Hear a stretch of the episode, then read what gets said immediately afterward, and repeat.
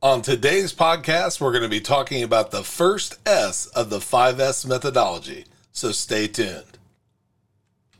Welcome to Warehouse Safety Tips. If you're a seasoned vodcast viewer, this vodcast is going to be different from most that you watch.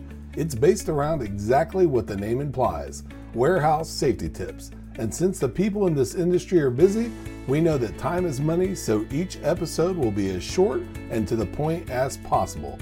And now, with all that out of the way, let's get to the vodcast. If you've ever went through your house and done any sort of spring cleaning, then you already pretty much know what the first S of the 5S methodology is, and that's to go through and sort. Now, that means going through and determining the things that are essential from the things that are non essential. So it's going to be a keep or get rid of type situation. You're going to go through and you're going to figure out the ways to absolutely streamline everything in your facility to make everything run absolutely as great as it possibly can.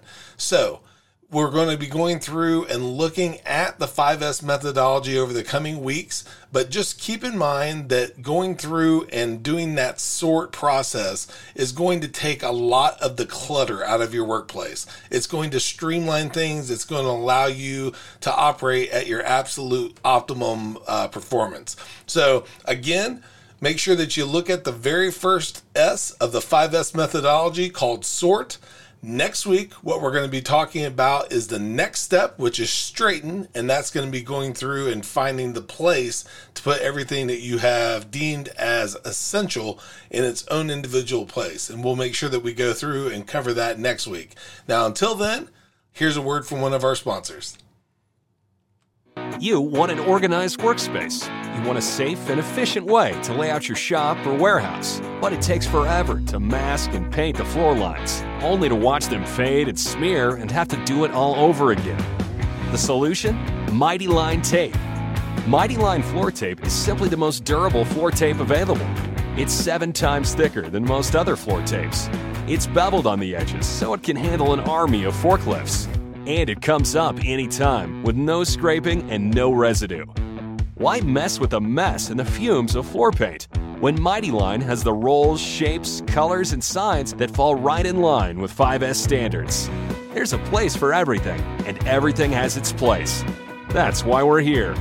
There's only one American made Mighty Line tape, the only durable stripe you can find the show notes to each episode, links to information mentioned on the podcast, the social media platforms we're on, and anything else related to the podcast at warehousesafetytips.com.